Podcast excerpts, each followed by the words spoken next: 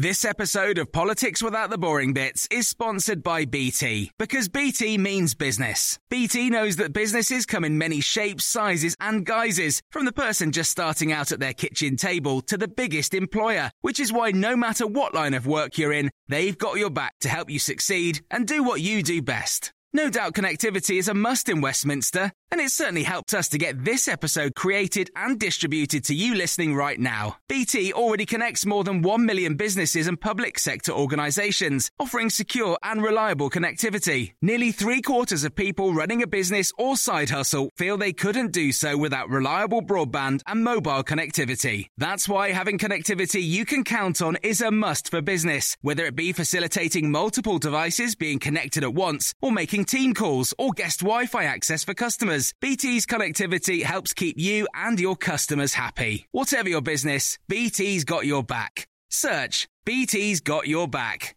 This episode of Politics Without the Boring Bits is brought to you by Luton Rising, owners of London Luton Airport, the UK's most socially impactful airport. Find out more at lutonrising.org.uk. Hello, this is the Red Box Podcast. I'm Matt Chorley, bringing you the best of my Times Radio show. Don't forget you can listen live Monday to Friday, 10 to 1 on your DAB radio, on your smart speaker, on your Times Radio app. Now, it's a big day for the Red Box, of course, here on the Red Box Podcast, because it's the day when the Chancellor waves the Red Box around. Everyone else is talking about Jeremy Hunt today, so we have spoken to some other Jeremys who are looking after budgets. Jeremys who are treasurers of scouts and choirs and Spitfire boat clubs. Uh, so that's coming up in just a moment. Have our normal columnist panel uh, as well. And of course, we'll have PMQs unpacked, uh, where Patrick Maguire and I pause the action live from the House of Commons uh, ahead of the budget statement. Loads of budget coverage, including how it affects you online at the Times. Just go to thetimes.co.uk uh, right now. Uh, loads and loads of uh, brilliant analysis for you uh, to read. Right, coming up in just a moment, we'll have the columnist panel, Robert Crampton and Alice Thomson, including the worst interview they've ever done after Hugh Grant was a bit annoying at the Oscars, so I thought it was quite funny. But first, as it's budget day, it's time for this.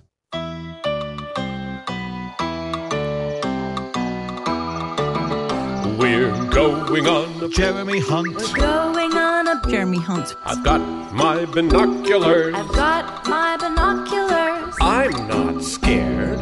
I'm not scared. Yes, we've been on a Jeremy Hunt, trying to find other Jeremys who are in charge of budgets to find out how they're making their sums add up. Hang on, that's just Radio 4 phoning to see if they can they can buy this feature in. No, you can't. You can only get this sort of content on uh, on Times Radio. Right, uh, let's speak to some uh, treasurers of clubs, societies, and associations around the country to find out how they're getting on with the tricky economic conditions. Jeremy Hewlett is treasurer of the Spitfire Boat Club, a rowing club on the River Stour in Canterbury. Morning, Jeremy. Good morning. Nice to have you with us. Uh, Jeremy Jaley is the treasurer of Sussex Chorus, uh, one of the South East leading choirs, for performing four times a year in Brighton and Mid Sussex. Morning, Jeremy. Good morning, Matt. Jeremy Wheeler is treasurer of the Stafford Walton Phoenix Activities Club for the over 50s in Staffordshire. Morning, Jeremy. Good morning, Matt. And Jeremy Newcomb is the Newton Abbot is from the Newton Abbot Ro- Rotary Club in Devon. Jeremy was the treasurer, but he swapped that for the top job. He's now the president. Uh, he's done what Jeremy Hunt's never quite managed. He's got the top job. He's nearly ruining this item. Morning, Jeremy. Good to have you with us. So, Jeremy Hewlett from the rowing club. Uh, how uh, how are the finances of the club? How's membership going? How are you making your figures add up? Uh, well, we um, we had a bit of Phoenix. We uh, had, had a very bad period about five six years ago. So, um, but uh, got down to a very low membership. Um, but a lot of hard work. Um, we're now back up. Um, so, but money is tight. Um, you know, we can. We're never going to have a comparison between a, a boat club and a, a running a country, but um, we, we've sort of. That is uh, the purpose of this feature, Jeremy. So go with yes, it. Yes. well, um, uh, you know, we sort of have a, a limit of how much we can increase our membership fees, stroke taxes for the chancellor's purposes, um, and we've got to be really careful about what we spend our money on. Um, you know, in terms of the assets and, and things that uh, our our club needs. You know, Um, and as in society, whether you know, we value uh, the medical care we get and how much we pay nurses and doctors, uh, you've got to decide where we spend our money. Um, um, me being ignorant of the, the workings of a boat club, um, what are your main outgoings? Um, there, there aren't so many variable costs. It's more f- fixed costs in terms of the boats and uh, or the safety equipment. Of course, by boat. Yeah, um, uh, uh, which uh, tend to, to have a very short shelf life because they're very fragile beasts, and, and there's a lot of debris and uh, uh, stuff uh, in the river that, that shouldn't be there. That uh, and pollution, of course, which is a real problem. Well, I was going to ask you about that. I mean, we've talked a lot about rivers. How is the River Stour? Um, sort of good and bad. I mean, we, there's been an introduction of um, uh, some some really good wildlife, and we have the Stodmarsh uh, marshes, uh, which are really uh, SSI type area. But there's been a lot of pollution from uh, southeast water, um, and it, it really has affected the tidal stretch of the river. That's really interesting. Thank you. That that's Jeremy Hewlett from the Spitfire Boat Club. Let's talk singing now. Jeremy Jaley from the Sussex Chorus. Jeremy, how's your budget looking? Matt, so I think probably what we share uh, most with Mr. Hunt is the context. So the COVID pandemic was extremely difficult for the choir. We actually had to down tools for 18 months, and I'm sure you can remember there was quite a lot of um, sometimes dubious restrictions against getting back to singing. So it took us a little longer, perhaps, than many to, to do that. Obviously, with, with a down tooling like that, we had no rehearsals, no concerts, no performances for that whole 18 months, and it meant we lost a whole year of subscriptions and concert income. So, as I say, we probably share the difficult context that, that Mr. Hunt is, is is facing this morning. Um, when we got back to singing in September 2021, we had some balance sheet difficulties uh, because of that lower income in um, in, in in the year before, uh, and we also had a slightly lower number of members. So I think people were a little bit um, reluctant initially to uh, to to come back and sing. You know, still scared about catching the the virus, and also you know they'd got out of the habit. So we had uh, we had that to deal with. I suppose that there, there, there's parallels there with. Uh, uh, intentions to get more people back to work that the chancellor has, but uh, probably on a slightly micro scale. Well, no, I suppose that, Um, that, that, that's quite a big big thing of it. Is it getting people back, having got into habits during the pandemic, getting people back out there. Um, I suppose you've got the same thing. You've got the, a similar issue. Get people back out singing. A- absolutely, and there was a lot of reticence, I think, early on for a lot of choirs. I'm, I'm pleased to say that actually our efforts, um, particularly around trying to put on accessible concerts that people enjoy coming to listening to listen to, and therefore um, through that getting uh, get, get getting more people interacting with the choir and thinking about singing, etc., Yeah. has has helped. Um, but yes, it, it was difficulty. Actually, getting members along is probably more of a longer contextual issue that the choir has. Alas, singing these days is not as popular, I think, as it once was, which is a great shame because it's got great mental health benefits, great, you know, sort of physical benefits in terms of getting out and stretching the body, uh, and is a lot of fun, especially when you are performing fantastic choral works as as we are, and you know, getting people along to to perform to. Yeah. Jeremy Jaley, thank you for that. The treasurer of uh, Sussex Chorus. Uh, what about the uh, Stafford Walton Phoenix Activities Club? Jeremy Wheeler, what's this? How is your budget looking? Yes, good morning, Mac. I think we're doing rather well. A few years ago, before COVID, our membership was about 650. We lost 20% during COVID, and when we restarted, we were really worried.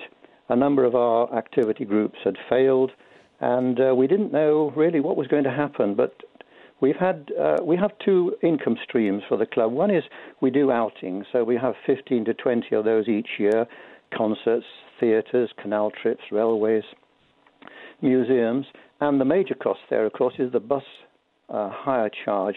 And I've just been checking this morning. The bus company in Stafford that we use is charging the same this year as it was last year. So that's rather nice. That's good. Yeah, But yeah. The other, I'm sorry. The other um, act, um, financial stream is the 23 activity groups we have. Uh, some of those fell by the wayside, but uh, they've now recovered, and we've got some new ones on. And uh, we have a local village hall in which most of the activities take place. Uh, just by chance, I'm chairman of the trustees for that, and the trustees decided that last year they would halve the hire charges, and they've continued that this year. And that was because there was concern that COVID would prevent some of these societies and regular users from actually staying afloat. So this has been a great life raft that's been tossed to them, and we've benefited. And the second year of half higher charges has been a great benefit. So well done to the trustees and the chairman in particular of the local village Yeah. hall for helping us out. Oh, that's good. That's great news. That's Jeremy Wheeler there from the Stafford Walton Phoenix Activities Clubs. Right, let's speak to the man who's, who's done one better. Jeremy Newcomb was the treasurer of the Newton Abbot Rotary Club. He's now the president. How's your budget looking, Jeremy? It's a budget's good. Um, I mean, it's interesting times we live in, isn't it? And uh, what we've found is that um, through the pandemic, where we weren't able to meet as a Rotary Club, we met by Zoom. So Zoom's been brilliant. Like most clubs have benefited from that. But we also um, we did things like um, looking after the local vaccination centre with car parking duties and things like that within our community, and that gave us a very good profile within our area, uh, and it's led to an incredibly um, well a, a very big um, growth in our membership. So our club's healthier now than it's ever been. I think it's interesting to think why that should be the case, but I do think that following the difficulties and with the difficult economic situation, people actually want to find avenues in which they can give some sort of service back, you know, rather than sort of sitting and uh, and waiting for other people to do things to actually get involved themselves. So um, we've we've we've got a very healthy club at the moment and That's a very good. good membership, and we're very active. Uh, we do find, in terms of uh, you know how the economic situation has affected the people we come in contact with, we support our local food banks. We have two in our Oh, of area, course, and yeah. they clearly have needed our support over the last nine to twelve months, and that will continue. Well, it We is, also- it is brilliant work that the uh, the Rotary uh, clubs do right across the country. Right, funny, I want to come round you all. Uh, I'm, I'm slightly struck actually. Jeremy Hunt didn't make it to Prime Minister, nor did uh, nor did Jeremy Corbyn. I want to say something about the name. Um, one word answers. Would you would you swap with Jeremy Hunt? Would you like to be Chancellor Jeremy Hewlett? Yes. Jeremy Wheeler, would you like to be Chancellor? I don't think so. I've got some ideas how to boost the economy, but uh, you might think they're frivolous. So I think I, you wouldn't catch us doing anything frivolous on this show. Jeremy Newcomb, do you want to be Chancellor? Absolutely no. Very good. And finally, Jeremy Jaley, are you there? I am sorry. I said no, Matt. No, fine. absolutely not. But you have got. uh, Tell us about. You've got a concert coming up. We absolutely do. So on the 25th of March, which is a week Saturday at 7:30 in St Andrew's Church in Burgess Hill, Sussex Chorus is singing Dvorak's Stabat Mater. It's a really, really interesting work. I think I would describe it as just about clinging on in terms of the common repertoire of, of, of choral works. Fantastic. It's not sung anywhere near as much as it should be. Really great concert. Please do come and join us. Well, there we are. Well, maybe maybe some of the other uh, the, the groups, the activity group, could come down and they can go and visit the River River Stour. That's excellent. Uh, Jeremy Hewlett from uh, the Spitfire Boat Club, Jeremy Jaley uh, from the Sussex Chorus, Jeremy Wheeler from the Stafford Walton Phoenix Activities Club, and Jeremy Newcomb from Newton Abbot Rotary Club. Uh, they were all of our Jeremys. That was going on a Jeremy Hunt. Right, up next is the columnists. The Columnists with Alibert, Alice Thomson, and Robert Crampton on Times Radio. Yes, it's Alibert. We say good, very good morning to Alice Thomson. Morning. Morning. And to Robert Crampton. Morning. Morning. Nice to have you both here. Still laughing at being called mm. Alibert. Yeah, still laughing, yeah. We Yeah. like it now. Despite taking an hour and a half to get to work. Tribute act. Did you walk in? Got a succession of buses and then eventually just walked. What was it? Is that because of trains? Yeah, so they've laid on loads more buses. Oh, there's no tubes, no there? Tubes. So they've put on loads of buses, so the streets are just uh, jam packed with empty buses. really, nose to tail. Well, it's a beautiful day, though. Yeah, it's so lovely day, fine. yeah. Very, very good. Uh, right, uh, before we get on to the important business of who it was that Robert dressed up as, uh, let's instead let's talk first about uh, Alice's comment uh, in the Times today, which is all about uh, playing truant. Uh, bunking off school isn't clever; it's selfish. Yeah, as someone who got expelled from school, that sounds a bit harsh, but um, and my mother was a headmistress. Were you, were, I, you, were you expelled for bunking off? uh, well, No, it's we- more serious than it's that. more serious than that. We don't really discuss. that, Okay, fine. We don't get it. as you into know. yeah. But I would say that I used to watch Ferris Bueller's Day Off, which was obviously my favourite film when I was 18 and had just come out because that was the kind of person I was. And the idea of bunking off school and uh, being in a fast Ferrari and crashing everything and going to museums and restaurants and pretending to your parents that you were ill was great. And now I really sympathise with the headmaster because actually it's amazing. He spends an entire day trying to get this one pupil back again. uh, and he's got you know, he's ginger with a moustache and he's just, you know, he's a legend, isn't he? Because, and I think that that's what I feel now is that children are bunking off a lot now since uh, the pandemic. Partly it's because their parents are often at home. Partly it's because they're used to not being at school. A lot of them are nervous and worried and anxious, and that's quite understandable. But some of them have just got very used to, you know, if it's a sunny day, they go to the beach. If it's their birthday, they can't quite be bothered. And 23% of secondary school children have taken more than 10% of school off in the last year. And uh, you, you also talked in the column about, about a piece by Molly Gunn, who wrote for the Times last week, saying that parents like her work from home on Teams and Zoom calls, can't be bothered to get their children up every day, iron the uniforms and do the school run, and so they just give them pajama days off. Well, she actually took her children out for six weeks to go to Ibiza, and then she takes them regularly for riding or off to the beach. Or she says it's cruelty to take them uh, into school when it's their birthday. Um, so I think she's quite an extreme Which you version. don't totally disagree, you don't totally agree with. No, I think you should go to school on your birthday. Because actually, my big problem and what I've been running about in the column is that employers are going to find it very difficult if an entire generation don't bother to turn Yeah. up when they don't feel like it. And that is a real issue. So if we're talking about the budget today and we're talking about productivity, you've got another generation coming down the line, Generation Mm. Z, who, if they never you know, go to school if they're not feeling like it, or they're a bit tired, or actually it's a bit wet outside, or they're feeling a bit down, then the employers are going to Yeah, find yeah. that incredibly difficult. So part of school is getting into a routine. Yeah, get up, put your trousers on, Robert. Yeah, I mean, we take the sort of social contract for granted, don't we? That we all we all can send our kids to school, and we have kids get up at eight and trot off to school, and then we go to uh, university and don't do very much, but then we go into the workforce and sort of turn up. But you have to kind of reinvigorate it with each generation, and it has. Alice is right. I think it's. Uh, I think it has been broken during the pandemic. Uh, for, in this instance, in school, but also uh, in terms of people going into work. Wasn't there a survey that said people saying if they were forced to uh, not if they weren't allowed to work from home anymore, a third of people would say Mm. they'd quit. Which I guess you can say when you've got full employment and a labour shortage, but is not doesn't bode well really for the economy, does it? Uh, And also, yeah, it's yeah. very difficult for the teachers. So I know, admittedly, they are on strike, some of them today, but the, in general, when they are. I know, at there is a certain irony that we're talking Yes. about bunking off school on the days that schools Exactly. are shut. But uh, um, they have to help these children catch up. So that's the issue. It's not just your own child Yeah. who will, you know, in general, you do worse in your GCSEs if you don't turn up to school. Yeah, and And, once- they, they know that. But I mean, then your other children, then, while you're trying to catch up these children and they're trying to work out what they've missed, other children then get left, Then get left behind. behind. And So- once you uh, once you do it once, you, you you break the habit and you keep doing it again and again. Let's turn our attention to interviews. By the way, you can read Alice's column online right now, of course, because it's really interesting. There's a, quite a row going on in the comments underneath as well. Uh, let's turn our attention to interviews because I was particularly struck by this interview that Hugh Grant did on the red carpet with ABC at the Oscars. That is excruciating. Um, what are you most excited to see tonight? To see? Yeah, well, I know that you probably watched a few of the movies. Are you excited to see anybody win? Do you have your hopes up for anyone? Um, not, not, no, no one in particular. Okay, well, what are you wearing tonight then? Uh, just my suit. That's just see. That's just rude. That's the, as I, I wrote about this yesterday. And when you deliberately misinterpret somebody's question in that way to make them look stupid. Well, she did also say, It's "What ru- are you wearing?" Yeah. Not who. Yeah, but you know, Yeah. she's it's it's rude. It's a light-hearted Yeah. uh, bit of uh, fluff on the red carpet going into the Oscars. Yeah. If he didn't want to do the interview, he shouldn't have done it. Yeah. And then, but then you got to play the game. Yeah, yeah. I thought she did really well. Ashley uh, Graham, she did really well to keep smiling. And somebody said. For saying uh, it was a pleasure to talk to you, she should have won the best actress Oscar. yeah.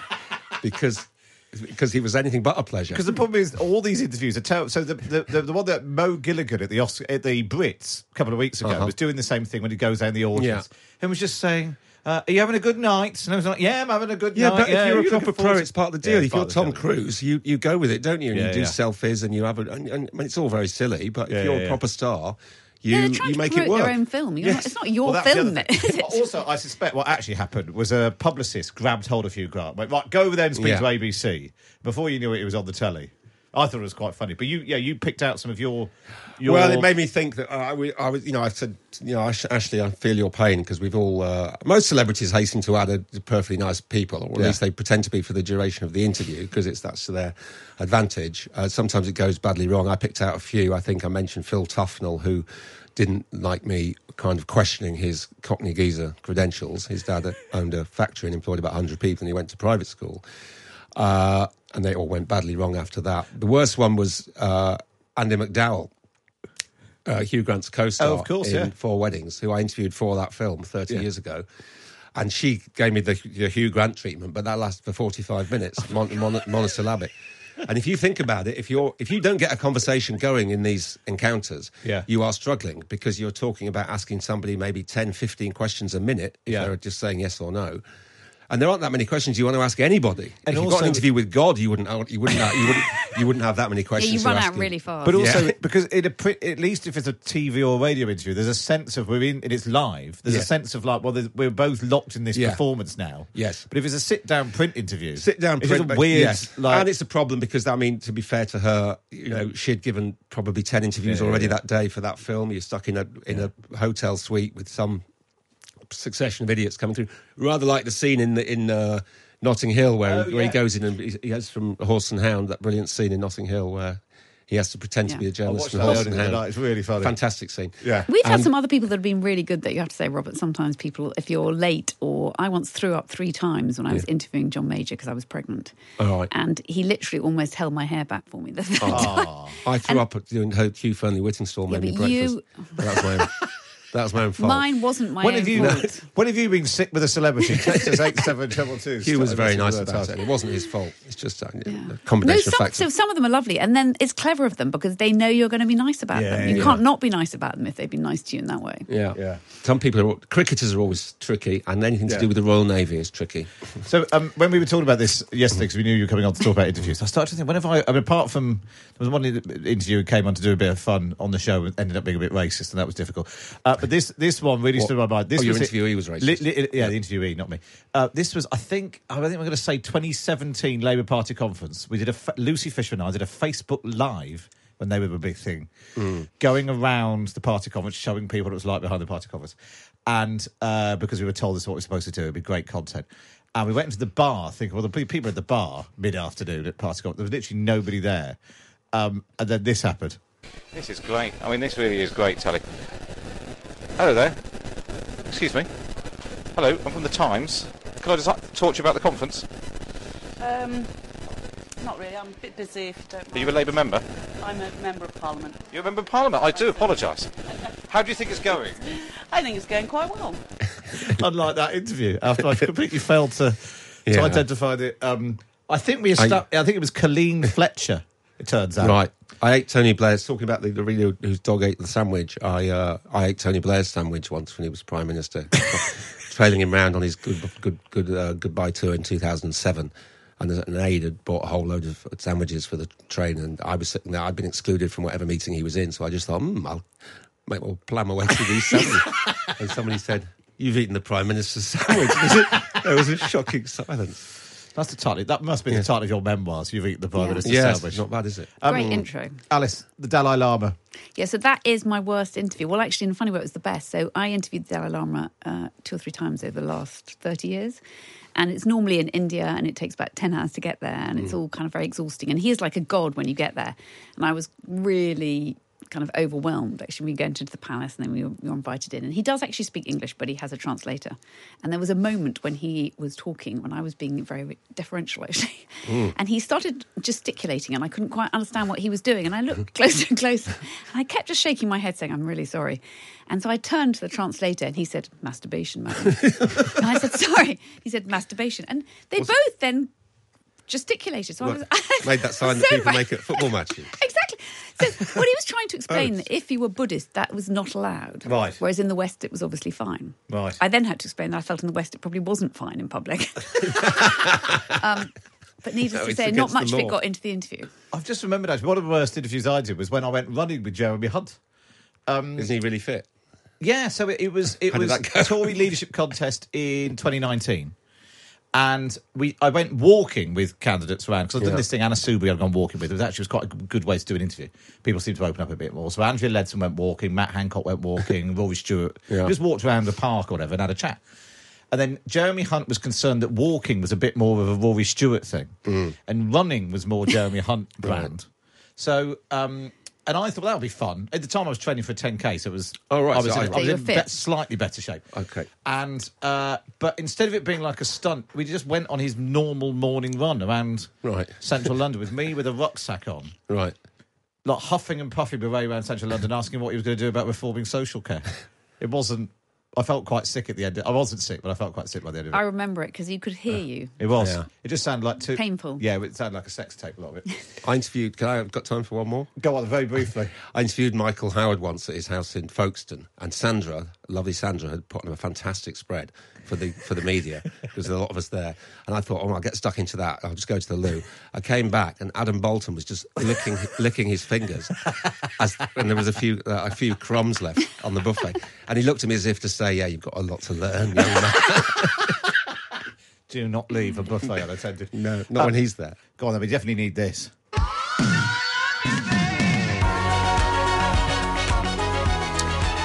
So, for the last two, three weeks, Yeah, we've, we've been, been teasing teasing it. We've been know, teasing it. been- Robert Crampton had his hair dyed. We couldn't. We couldn't be told why. I'm not entirely sure why I had my hair dyed. No, I don't now. know either. Uh, I think that was my boss just doubling down on the whole thing. Just I think he asked for it. Yeah. no, I didn't. I actually Was was it a condition? Of Sorry? Your, did the condition of you No, dressing up? I dressing never up? wanted my hair dyed. I never got a problem with going grey. Okay. I He's just have always to- wanted those So, highlights, I reckon. uh, Robert, who did you dress up as? Harry for the Styles magazine. Harry, Harry Styles. Styles, because you've got to be. There's no point dressing up as Jeremy Hunt, is there? It wouldn't make a lot. Of, actually, would make a bit of difference to me because he's very smart. But no, Harry Styles because he's very flamboyant, and he's exactly half my age. And I wanted to so know what it was look, look like, know what it felt like and looked like to be wearing. And it looked spectacular. Um, the uh, photos uh, of Robert in sort of pink sequin trousers with a fur, pink fur coat. Yeah, yeah. that was the- that was the lead spread. And Yeah. then there was uh, sort of my favourite one was. Oh yeah, in fact, let's get let's get Prue. So we've got Prue, Prue White on the line, the stylist Hi. responsible. Prue, how are you? I'm good, thank you. I'm afraid I'm in the studio today, so I apologise if it's a bit noisy. No, it's fine. You, this is this is you're you're a fashion professional. So, um, talk us through the looks that you recreated for Robert. Um, well, I mean, I was really lucky. I was uh, in Westfield when I got the call, being like, of all the calls, saying, "Can you do Robert as Harry Styles this week?" um, and then it was a matter of, of, of perusing the shops and working out the best way to represent Harry. And it's actually remarkable how easy it is to do, even in some of the menswear sections. Although Robert's Robert's uh, pink sequin trousers were from a- ASOS's women's wear department. So this is size. presumably presumably Harry Styles isn't wearing ASOS, but it, I mean the, the how much how much did the the outfits cost then for Robert? Um, a bargain. I think I spent about 250 quid at H&M and I think I spent about 800 pounds at ASOS. Most of it went back, don't worry. Um, I never got to keep it. So. Yeah, it was. um, couldn't get those through the expenses somehow. Um, but no, it was all very affordable. You can get the look very easily yourself. I could see you in that. I know you've modelled lots No. of swimwear yourself in the past. Because Prue, Prue, you were also responsible for me dressing up as Theresa May, weren't you? Absolutely. One of our finest. Now, when you're not dressing up men from the Times to be humiliated by Nicola Jeal, um, d- describe some of the actual famous people that you've styled. Um, I mean, well, most recently, I think we had Helena Bonham Carter in, in January on the cover of the Times magazine. We've had Danny Dyer. Um, we've done Nigella Lawson, Victoria Beckham. Proper celebrities. But yeah, there's, Yeah. there's, uh, there's proper celebrities, but you know, there's something fun about getting Robert into a pair of sequin trousers and a pink fur coat. Prue always tactfully leaves the room while I'm struggling to get these. Ch- struggling to get them in. Yeah.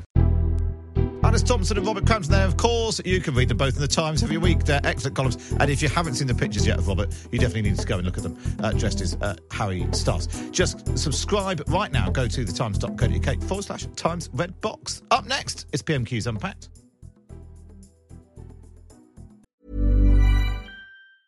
When you're ready to pop the question, the last thing you want to do is second guess the ring. At Bluenile.com, you can design a one of a kind ring with the ease and convenience of shopping online. Choose your diamond and setting. When you find the one, you'll get it delivered right to your door. Go to Bluenile.com and use promo code LISTEN to get $50 off your purchase of $500 or more. That's code LISTEN at Bluenile.com for $50 off your purchase. Bluenile.com code LISTEN. Hiring for your small business? If you're not looking for professionals on LinkedIn, you're looking in the wrong place. That's like looking for your car keys in a fish tank. LinkedIn helps you hire professionals you can't find anywhere else, even those who aren't actively searching for a new job but might be open to the perfect role. In a given month, over 70% of LinkedIn users don't even visit other leading job sites. So start looking in the right place. With LinkedIn, you can hire professionals like a professional. Post your free job on linkedin.com slash people today. This episode of Politics Without the Boring Bits is brought to you by Luton Rising, owners of London Luton Airport, the UK's most socially impactful airport. Find out more at lutonrising.org.uk.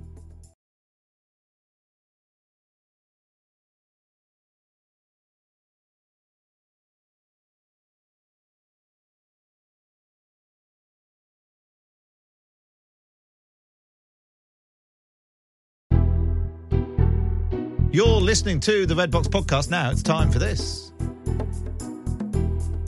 PMQs unpacked on Times Radio, unpacking the politics and cutting through the crossfire. Order, order. I call Matt Chorley and Patrick Maguire.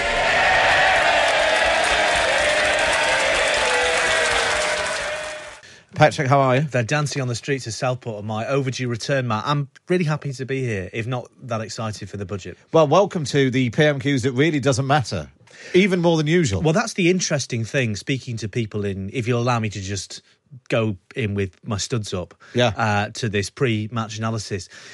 It's a really interesting thing people around Keir Starmer have been considering. What do you do with this pointless pre-budget PMQs? You can't ask substantive questions about the economy or domestic policy Yeah. because Rishi Sunak will just smile sweetly and say, "You're going to wait for my fantastic budget Yeah. in uh, in half an hour's time." So usually, Keir Starmer has chosen to use this session to put things on the record, uh, different policy issues uh, that may be useful going forward, that is useful to have on the record. So he's used it for Saudi Arabia and uh, Yemen and Britain's links to that conflict before. He's used it to ask questions about COP before. Indeed, that's what Ed Miliband did, if you remember, when he filled in for PMQs when Keir Starmer tested positive uh, for COVID and had to self isolate for the fifth time in October 2021.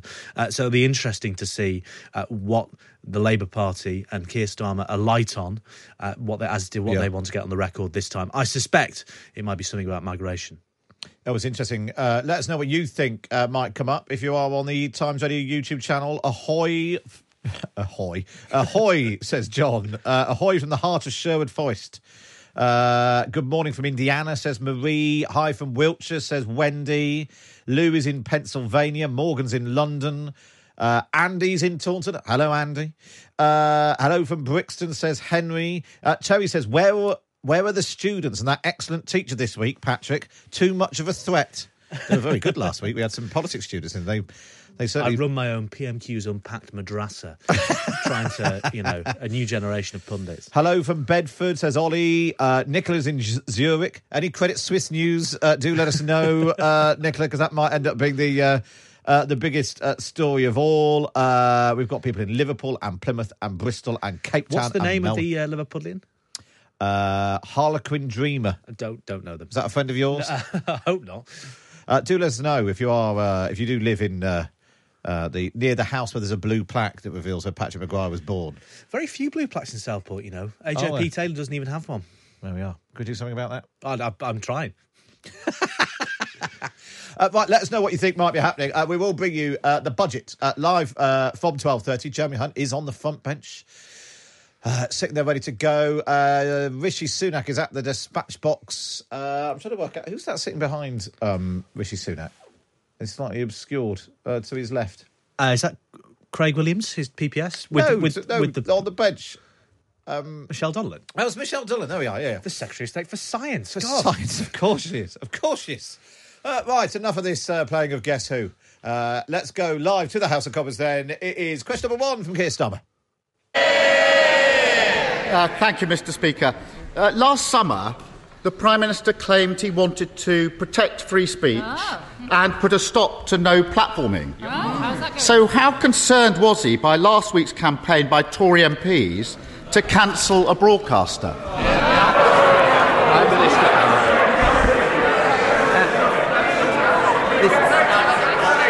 Mr. Mr. Mr. Mr. Speaker, as I said, as I said at the time, the issues between Gary Lineker and the BBC were for them to resolve, and I'm very glad. I'm very, I'm very glad that they did, and we can look forward to watching Match of the Day again on our screens. Further confirmation that Keir Starmer's not overly bothered about this, this round of PMQs by uh, asking about a story that was in the news last week. No, exactly, and I think it's a sign that uh, it's interesting how he's uh, chosen to approach the Gary Lineker question not by talking about the iniquities and inhumanity, as some Labour MPs say, of the uh, of the government's migration policy, but basically taking the Mickey out of Tory MPs. You know, it's quite clear, and this is the view of people around Keir Starmer, that this isn't the uh, the biggest story of national import ever. It is actually an opportunity to have some fun at the expense of the Conservative Party. It'd be interesting, though, to see if he uses this to make a, a bigger, uh, more serious argument about the BBC and its relationship to the Conservative Party. Uh, and actually, I suppose it, it go, this could go one or two ways. You're right. It could be about the BBC. It could be sort of a high-minded uh, debate about uh, freedom of speech, or does he just use it to take the Mickey out of, out of Tory MPs? Six questions favourite. is a long, uh, long old time to be doing stand-up, especially if you're. Uh, Keir I, know, I mean, half, of, half of my stand-up show was just working your way through Tory MPs who'd said daft things. But anyway, uh, of which there are plenty. Uh, let's You've go. had lots of practice. Keir Starmer has never done a run at the fringe, has he? No, that is true. That is true. Although you know, Bloomsbury was my best audience, which isn't far from his neck of the woods. He'd probably go down. So quite he's the MP for the. You should have The given him a Bloomsbury complimentary Theatre. ticket. Yeah. I don't think he'd have enjoyed it. Uh, let's go back to the House of Commons. This is Keir Starmer question two.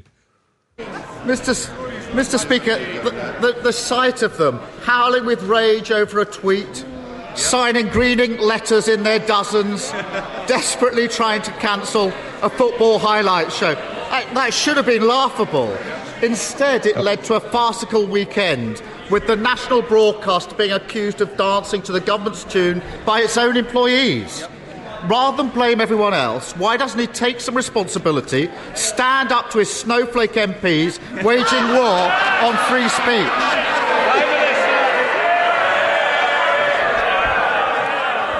Slightly better cheer from the Labour benches there than we get normally. Mr. Speaker, I, uh, Mr. Speaker, just the usual, usual political opportunism from the leader of the Labour Party. Because I don't, I don't know if he noticed. I don't know if he noticed, but actually, first the Shadow Attorney General. And then the Shadow Home Secretary actually criticised the language that had been used in the tweet. But what a, but what a surprise! But what a surprise! What a surprise! He saw the chance to jump on a political bandwagon and changed his mind.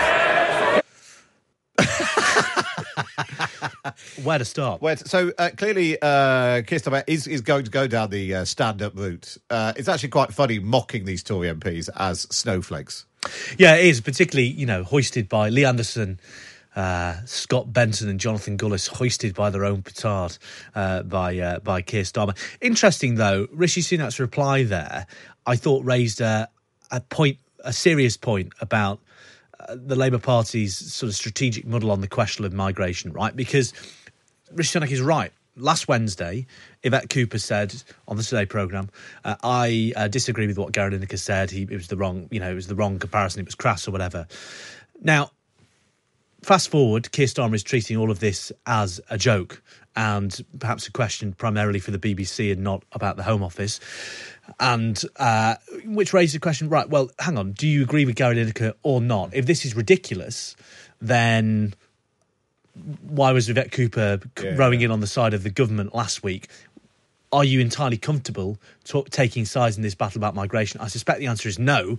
And if you look at the polling, their target voters are picking up that up too. James Johnson, friend of the show, uh, his firm JL Partners published yesterday two word clouds, one in February 2023, one in March 2023, which uh, contained all the words Labour switchers, would be Labour switchers gave that made them hesitate before changing their preference from Tory to Labour.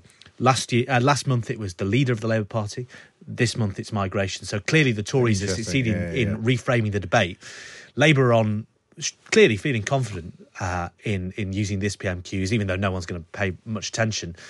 But I think Rishi Sunak is right to point out that there is a sort of squeamishness still there in the Labour Party, a bit of a strategic muddle. And the point that uh, um, Rishi Sunak was talking about Shadow Attorney General is Emily Thornberry. Lots of very prominent Labour figures did pile in to the culture war over Gary Lineker. So for Keir Starmer to now turn up, oh, it's all a big joke, and everyone needs to calm down. People are absolutely losing their mind about this uh, this stuff. Yeah, no, no. It, it, In fact, didn't somebody say it was like Putin's Russia yesterday in the comments? Was that a Labour front bencher?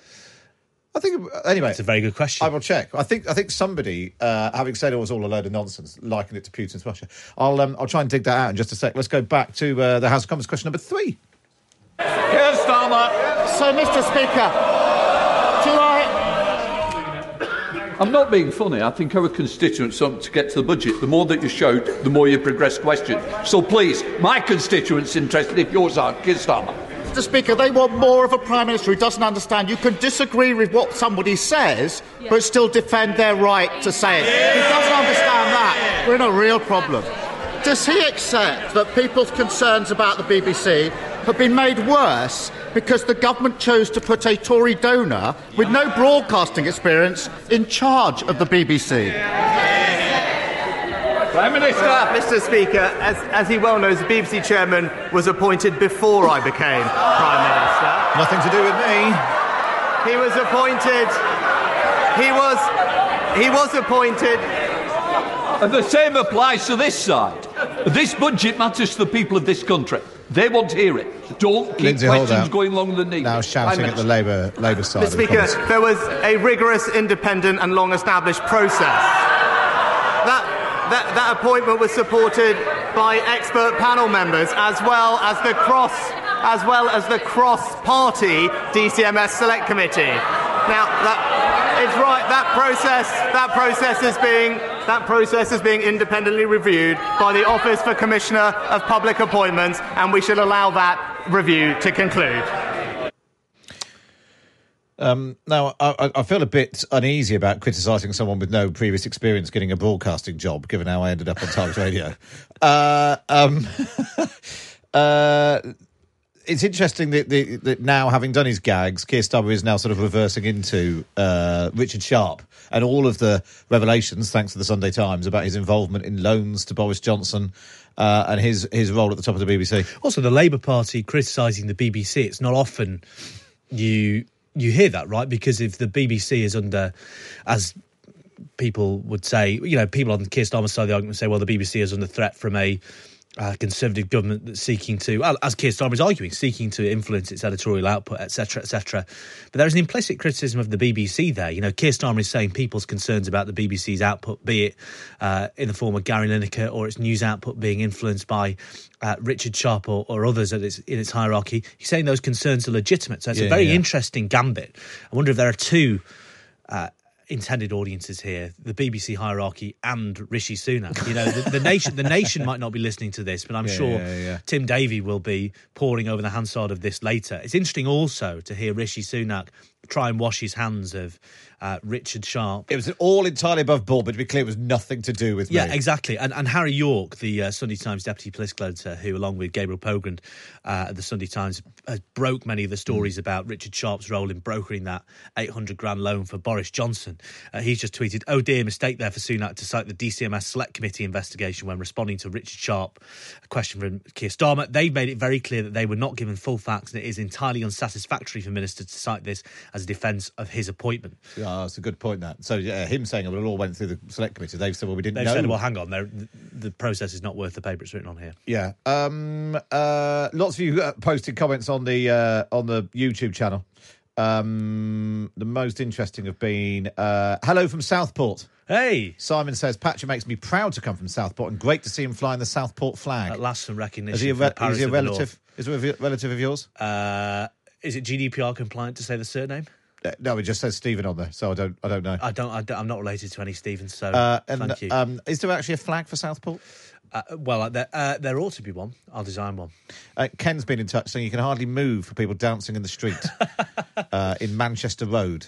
It's overcast in Southport. Manchester Road, good pub there. The uh, the Cock and Rabbit. You just made that up. No, no, no. uh, there used to be a restaurant there called the Barking Frog. Well, there we are. Uh, your, uh, if you've got any better pub names than the Cock and Rabbit, do Oh, put and the them in- Mount Pleasant. The Mount's a very good pub. do put them in the uh, in the in the word in the in the comments on the on the YouTube. Right, because uh, we're contractually obliged here, let's go back to the House of Commons with whatever question is. Three? Question three? Question four from Keir Starmer. Keir Starmer. Mr. Speaker, the problem is the chair of the BBC isn't just any old Tory donor. He's so close to the Prime Minister. Order. Mr. Fabricant, I want you to be in for the budget. Cup of teas don't want to come that early. That's uh, Michael Speaker, Fabricant, no Tory MP, being ordinary told off. Tory donor. He's so close to the Prime Minister, he's been described as his mentor. He helped arrange an £800,000 credit line for the former Prime Minister. A minor detail he forgot to tell the Select Committee, which scrutinised his appointment. Does the Prime Minister think that his friend's position is still tenable? Prime Minister. Well, mi- Mr. Speaker, as I've just said, the office for ind- the independent office for Commissioner of Public Appointments is reviewing what was a rigorous independent process to appoint the chairman. Instead of prejudging and preempting that review, we should let it conclude and wait for the outcome. That is the right way to do things, and that's what the government will do. Independent, independent, independent, nothing to do with me. Yeah, exactly. Rishi Sunak, not for the first time, deferring to independent process when lots of people would say, well, hang on, the issues here are, you know, so big and obvious as to be visible from space.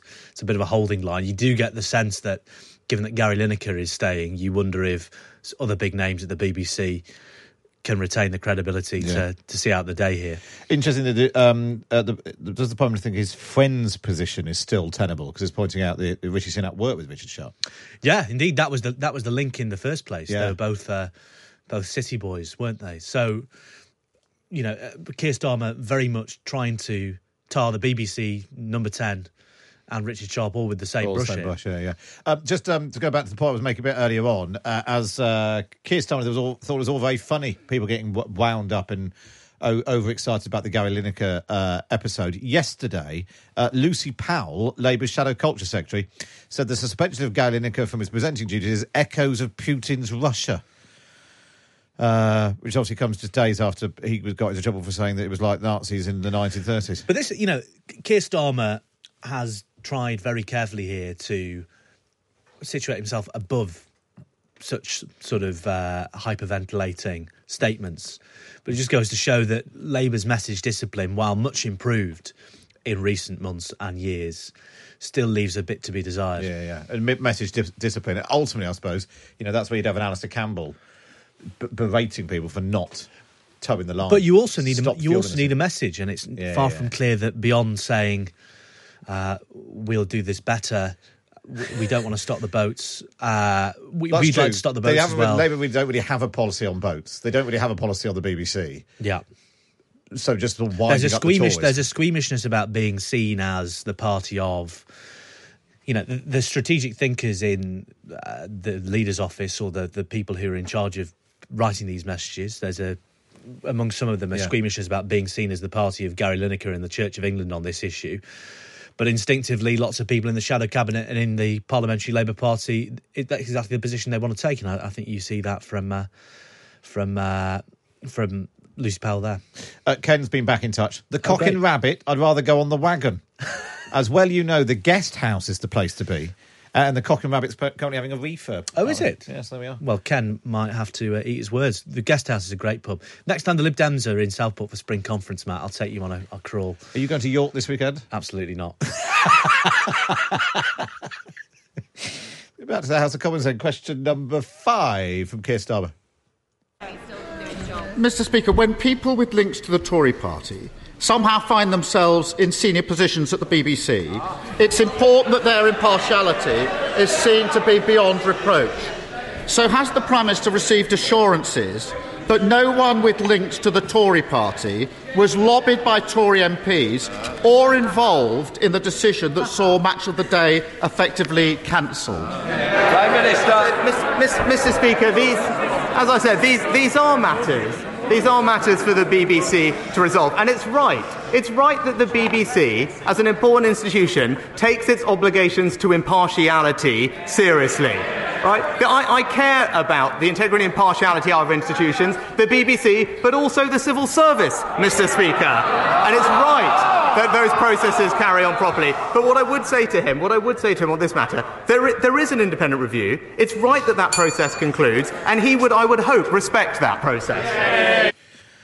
What do we want? To respect the independent process. Um, I wondered whether Keir Starmer, uh, although he's only got one question left, it might not be the moment to pull it out. I don't know if he's, is he suggesting he's got evidence of Tory MPs lobbying Tory donor to to do something about Lineker? Is that seems to be what he's implying? It's quite possible. Also, the, the Guardian overnight had a story about um, concerns within the BBC uh, moderating its coverage or telling reporters to uh, attack the Labour Party or, um, you know, change their terminology because Number 10 had said so. Uh, emails exchanged between uh, editors during the uh, during the pandemic. So things like when Boris Johnson announced the first lockdown, there was a message saying number don't, 10 don't, don't, call it don't a, lockdown. call it a lockdown. Number 10 have asked that we don't call this a lockdown. Now, it's very interesting listening to Keir Starmer there. I think there is a message for the BBC here from Keir Starmer, which is don't expect us to come to your rescue. Uh, given that we too have serious concerns about your impartiality, um, and we can't be sure you're giving us a fair crack of the whip. Um, that is that. Is, I think that is that may well be what Keir, the message Keir Starmer is trying to impart to a very small audience here. Um, yes, and I suppose the, the the big problem I suppose the BBC have is it's simultaneously uh, Tory MPs carrying on like it's a hotbed of socialism and anti-government wokery, and Labour MPs carrying on like it's a Tory mouthpiece propaganda machine. Um, I mean, I suppose some people in the in the BBC will say, "Well, it shows we're, we're doing our job properly," but um, but but, but for long term sustainability of a public broadcaster, It- uh, one one whose funding model is under constant question, more intense questioning than ever before. Yeah. Um, it's a tricky position for them to be Yeah, in if yeah. the opposition isn't four square behind you. Yeah. Especially an opposition that is basically saying we we agree with its you know most prominent star and disagree with its uh, its leadership. Right, let's go back to the House of Commons. And the last question, uh, we've got what about uh, ten minutes to go before Jeremy Hunt is up for the budget. Uh, let us know what you're expecting. What would you like to see in the budget? You can text me eight seven double two. Start message the word Times. Tweet me at Times Radio. Uh, what do you want to see in the budget in ten minutes' time? Now, those back to the last question. This is Keir Starmer, in the House of Commons. Starmer. He, he comes here today with his mealy mouth platitudes, pretending the actions of his party are nothing to do with him. Imagine being accused but of the mealy whole mouth country platitudes saw by how Keir he kept quiet and hid behind the playground bullies while they tried to drive someone out simply for disagreeing with them. An impartial public broadcaster free of government interference is a crucial pillar in our country.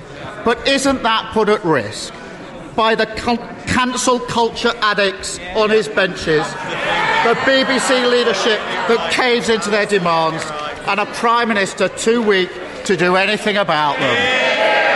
Mr. Speaker, Mr. Speaker, we're, we're not going to take any lectures on cancel culture from the party opposite.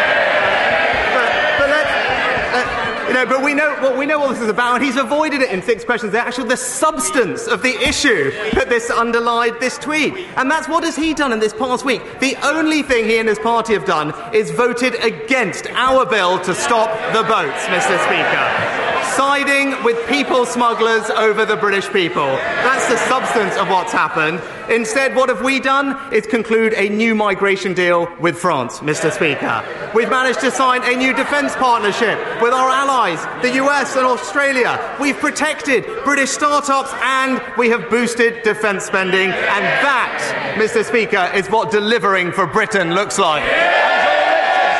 And there, essentially, is uh, Rishi Sunak rehearsing what he hopes will be his pitch at the general election. I get stuff done. It's not all of it's very exciting. It's a bit, you know, bit of defence here, bit of startups there, but put it all together, and he's got a, he's now got a, he's now starting to shape what sounds, if you don't listen too closely, a bit like a record to, def- you know, to stand by. Yes, exactly. Uh, something that he can stand up in 2024 and say, uh, a bit done, much more to do, uh, and also, incidentally, doing stuff that the Labour Party would much rather not talk about. And as we were saying earlier, I think Keir Starmer was on a hiding to nothing, uh, trying to rise above the fray of the substantive debate, as Rishi Sunak said, because Rishi Sunak can always come back, especially on the sixth question. Keir Starmer has no right to reply there, obviously. Uh, but it's always going to be tricky when Keir Starmer you know, is is neither is trying to comment on the Gary Lineker row without disagreeing or agreeing with the substance of what Gary Lineker said. You know, you heard him before say you can disagree with what Gary Lineker said while defending his right to say it, but it still wasn't clear whether he yeah yeah, yeah. Which anybody has a view on. Gary Lineker has a view on whether or not they agree with what he said. Yeah, exactly. Uh, we've got we've got uh, the budget coming in about five minutes' time. Jeremy Hyde will be at the dispatch box laying out his first budget. The first budget we actually had in eighteen months because of. Despite all those statements last year, none of them were actually budgets. But we've just got time for the leader of the SNP in Westminster, this is Stephen Flynn. Uh, Mr. Speaker, on Monday, as households in Scotland were awakening to freezing temperatures, they were met with the news that the electricity grid had been upgraded in order to meet the power demands of the Prime Minister's new swimming pool. So, may I ask him, was it whilst he was taking a leisurely dip that he decided to leave households drowning in their energy bills? Prime Minister. Mr. Speaker, thanks to the actions of this government, what we've provided is over £1,300 to help families with their energy bills over the last year. Now, I won't want to preempt what the Chancellor is going to say later, but this is a government that is committed to continuing to help people with the cost of living, and that's what you'll hear later on. Stephen Flynn. Yeah, you don't really want, you wouldn't want to. This episode of Politics Without the Boring Bits is brought to you by Luton Rising, owners of London Luton Airport, the UK's most socially impactful airport. Find out more at lutonrising.org.uk. preempt the budget by I don't know putting out a press release at seven o'clock this morning, uh, which is what the Treasury did. Um, uh, this story, this story about Rishi Sunak's swimming pool is just just obviously funny, isn't it? Uh, yeah, it is. And politically, it's the sort of thing that people might remember. Well, exactly. Given that the local council in question uh, has been curtailing the opening hours and shutting uh, swimming pools, council swimming pools in its own area. That Although there's, risk- there's going to be some money in the budget for swimming pools, for local council swimming pools. There is. I don't know if it was stuck in. well, well, look, that may well be, given it's probably a pretty small amount of money. Yeah, it is. in the grand scheme of things, uh, both in context and in and in real terms. You do have to wonder whether at some point in the Treasury there's been a conversation about this very issue. That's all we've got time for on this episode of the Red Box Podcast. Don't forget you can listen to me live Monday to Friday, 10 till 1 on Times Radio. And we bring you the best bits here on the podcast. And if you're feeling particularly nice, why not wait and review us wherever you get your podcast from?